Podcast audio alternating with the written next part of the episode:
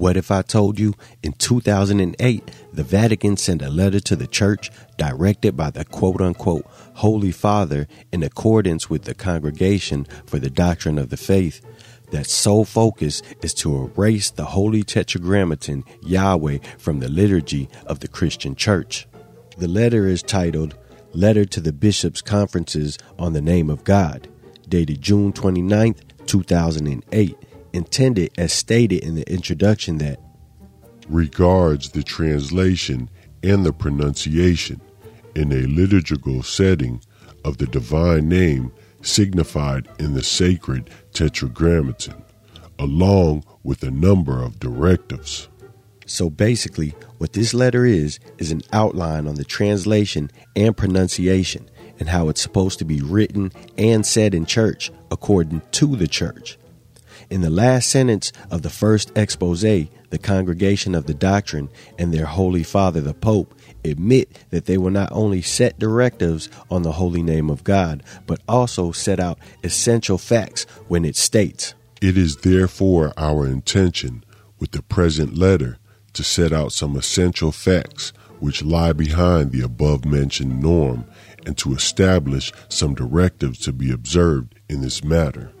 So let's take a look at some of these facts and directives on the name of God. So, when speaking on the Holy Tetragrammaton, the letter, who again is directed by the Pope and the Congregation of the Doctrine of Faith, reveals a startling fact when it states, As an expression of the infinite greatness and majesty of God, it was held to be unpronounceable and hence was replaced during the reading of sacred scripture by means of the use of an alternate name,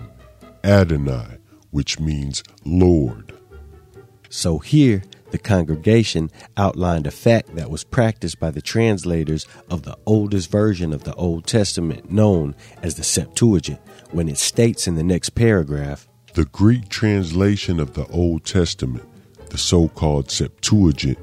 dating back to the last centuries prior to the Christian era, had regularly rendered the Hebrew tetragrammaton with the Greek word kyrios, which means Lord. Continuing in the tradition of erasing the Holy Tetragrammaton Yahweh from the text and replacing it with the term Lord wasn't just found in one translation, but the main three in which we get our English translations from, when the letter goes on to say, Since the text of the Septuagint constituted the Bible of the first generation of Greek speaking Christians, in which language all the books of the New Testament were also written, these Christians too, from the beginning, never pronounced the divine tetragrammaton. When referring to the Latin Vulgate, the letter goes on to say, In these translations too, the tetragrammaton was regularly replaced with the Latin word dominus, corresponding both to the Hebrew Adonai and to the Greek Kyrios. So, in three of the foundational texts and languages that created our English translations, they are all said to have replaced the holy name of God with an alternate title or name. In all three languages, the term is translated as Lord. In the Hebrew, we have Adonai, in the Greek, is Krios, and in the Latin, it's Dominus.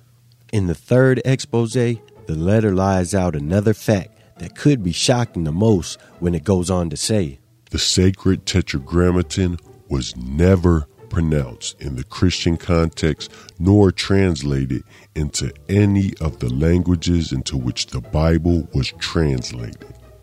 So here, the Pope, in accordance with the Congregation of the Doctrine of Faith, admits that since as far back as the oldest version of the Old Testament we have available, the Holy Tetragrammaton was never translated into the text, which is probably why when we look at Genesis 3:14 and these older texts, we come up with a lot of different translations. So now that the facts are laid out, the Holy Father, aka the Pope, and the Congregation of the Doctrine of Faith lay out three directives that are to be observed based on the facts they presented. And the first directive states In liturgical celebrations, in songs and prayers, the name of God in the form of the Tetragrammaton Yahweh is neither to be used or pronounced. So, in short, the holy name isn't supposed to be said nor pronounced, not even in prayers, although Exodus 3:15 tells you, "This is my name forever,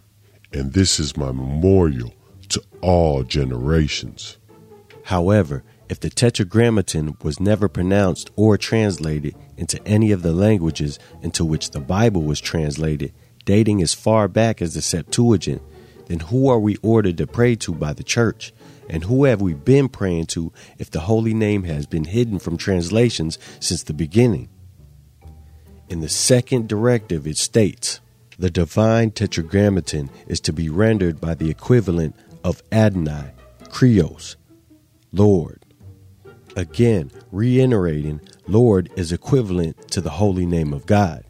And in the final directive, it further clarified their equivalency of God and Lord when it states Adonai is to be translated Lord, and the form God is to be used for the tetragrammaton Yod He Wav He, similar to what happens in the Greek translation of the Septuagint and in the Latin translation of the Vulgate.